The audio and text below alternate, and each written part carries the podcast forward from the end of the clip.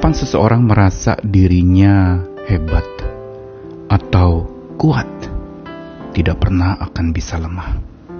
Biasanya memang pada saat di mana masa jaya dialami oleh seseorang. Ketika dia mungkin menjabat sesuatu atau mungkin dia mendapatkan sebuah predikat yang disanjung-sanjung sebagai sosok yang terhormat, terhebat, atau memiliki sebuah potensi yang luar biasa.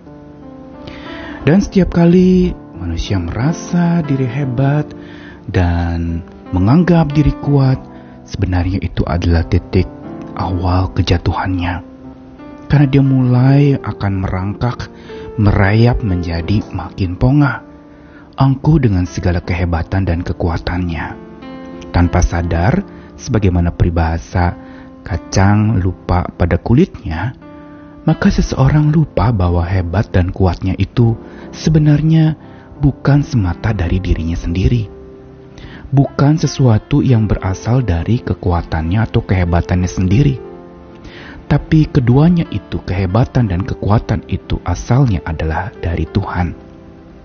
Ini berkaitan dengan hakikat seseorang manusia yang tercipta dan terlahir sesungguhnya dan pada dasarnya dari debu tanah yang tidak berarti benda mati yang tidak ada harganya bahkan, dan tidak bisa apa-apa tanpa ada hembusan nafas dari Tuhan Sang Pencipta.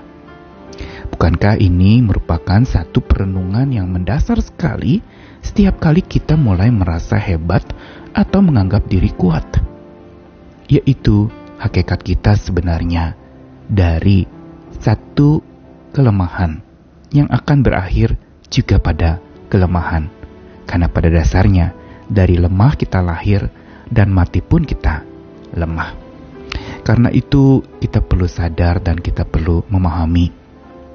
Bukan saja kita tidak punya apa-apa dan kita tidak bisa berbuat apa-apa. Tapi kita juga harus sadar yang ketiga, yaitu kita bukan apa-apa. Dan kita juga bukan siapa-siapa.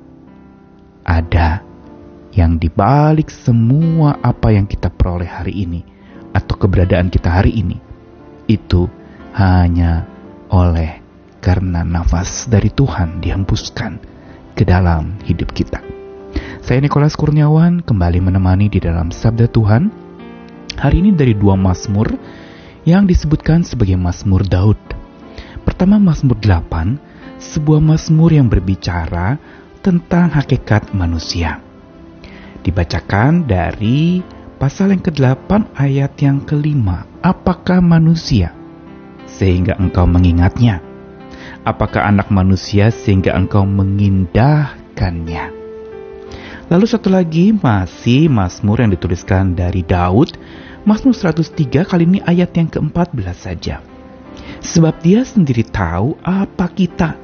Dia ingat bahwa kita ini debu Dua ayat yang diungkapkan oleh Daud dalam Mazmurnya mau menggambarkan sesuatu yang sebenarnya senada. Bila kita membaca Mazmur 8, itu di dalamnya ada sebuah pengagungan kepada Tuhan. Ya Tuhan, Tuhan kami, mulialah namamu, diagungkanlah engkau. Tetapi lalu dikontraskan dengan keberadaan manusia yang seperti bayi-bayi yang tidak berdaya.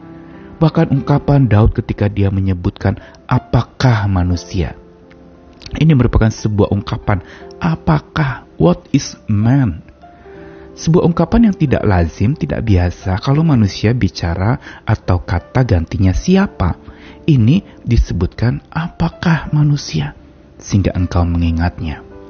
Perhatikan ada sebuah kontras, Daud menuliskan betapa besarnya Tuhan, tapi betapa kecilnya dan rapuhnya manusia betapa hebat dan kuatnya Tuhan, tetapi sebenarnya betapa sekarat dan akan tamatnya manusia itu tanpa Tuhan yang membuat dia hidup.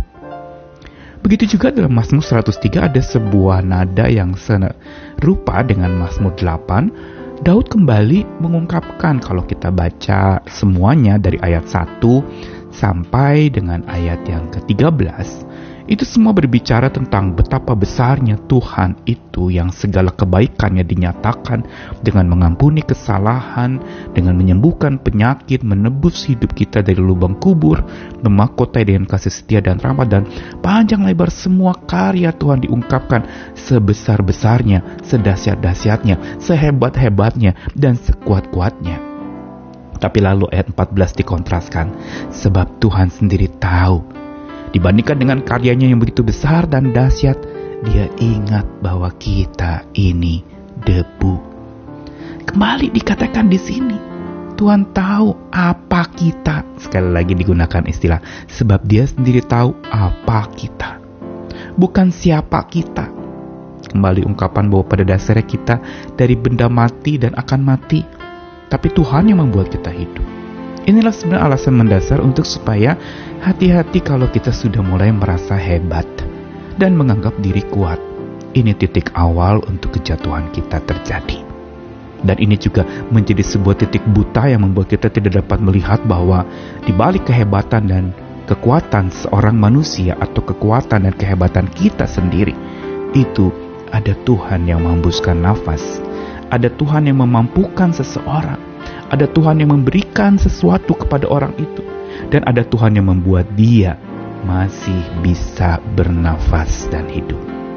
Mau bagaimanapun prestasi seseorang, sebanyak apa pun talenta yang dimilikinya, sehebat apa pun jabatan yang disandangnya, begitu seberapa kuat pun tentang fisiknya atau segala hartanya dan apa yang disebut sebagai kekuatan manusia, itu semua tiada artinya ketika Tuhan mengatakan, nafasmu kuambil apa yang kutitipkan nafas itu, kuambil lagi. Dan hari ini engkau berakhir. Semua ini mau mengingatkan kepada kita dua ayat dari Mazmur Daud tadi bahwa pada dasarnya kita sebenarnya sekarat dan akan tamat. Tuhan ingatkan kita bahwa bila kita sadar dari apa kita dibuat, yaitu dari debu tanah yang tidak ada harganya dan tidak ada artinya, maka kalau kita sadar hakikat kita dari apa kita dibuat, tak seorang pun yang pantas untuk merasa diri hebat atau menganggap dirinya kuat. Karena tanpa nafas Tuhan, tanpa udara yang dihembuskan ke dalam hidup kita, kita bukan saja sekarat, tetapi juga tamat. Karenanya, ayat-ayat firman Tuhan hari ini mau mengundang kita kembali untuk belajar bagaimana merendah di hadapan Tuhan. Sadar bahwa hidup kita punya siapa, bukan punya apa. Sadar bahwa kita ini milik siapa. Sadar bahwa kita ini ada hanya karena Tuhan membuat kita masih ada. Dan bila Tuhan mengatakan engkau akan tiada, maka kita akan tiada mari tunduklah kepadanya. Mari hiduplah terus di dalam puji-pujian seperti Daud dalam kedua Mazmurnya. Tuhan besar, dia patut dipuji, dia agung dan mulia. Sementara kita begitu terbatas. Karena itu tetaplah terhubung dengan dia, sama besar kita yang maha kecil ini. Tetaplah terhubung dengan dia sama hebat kita yang sama sekali tidak hebat ini. Dan tetaplah terhubung dengan dia yang maha kuat kita yang sebenarnya tidak kuat ini.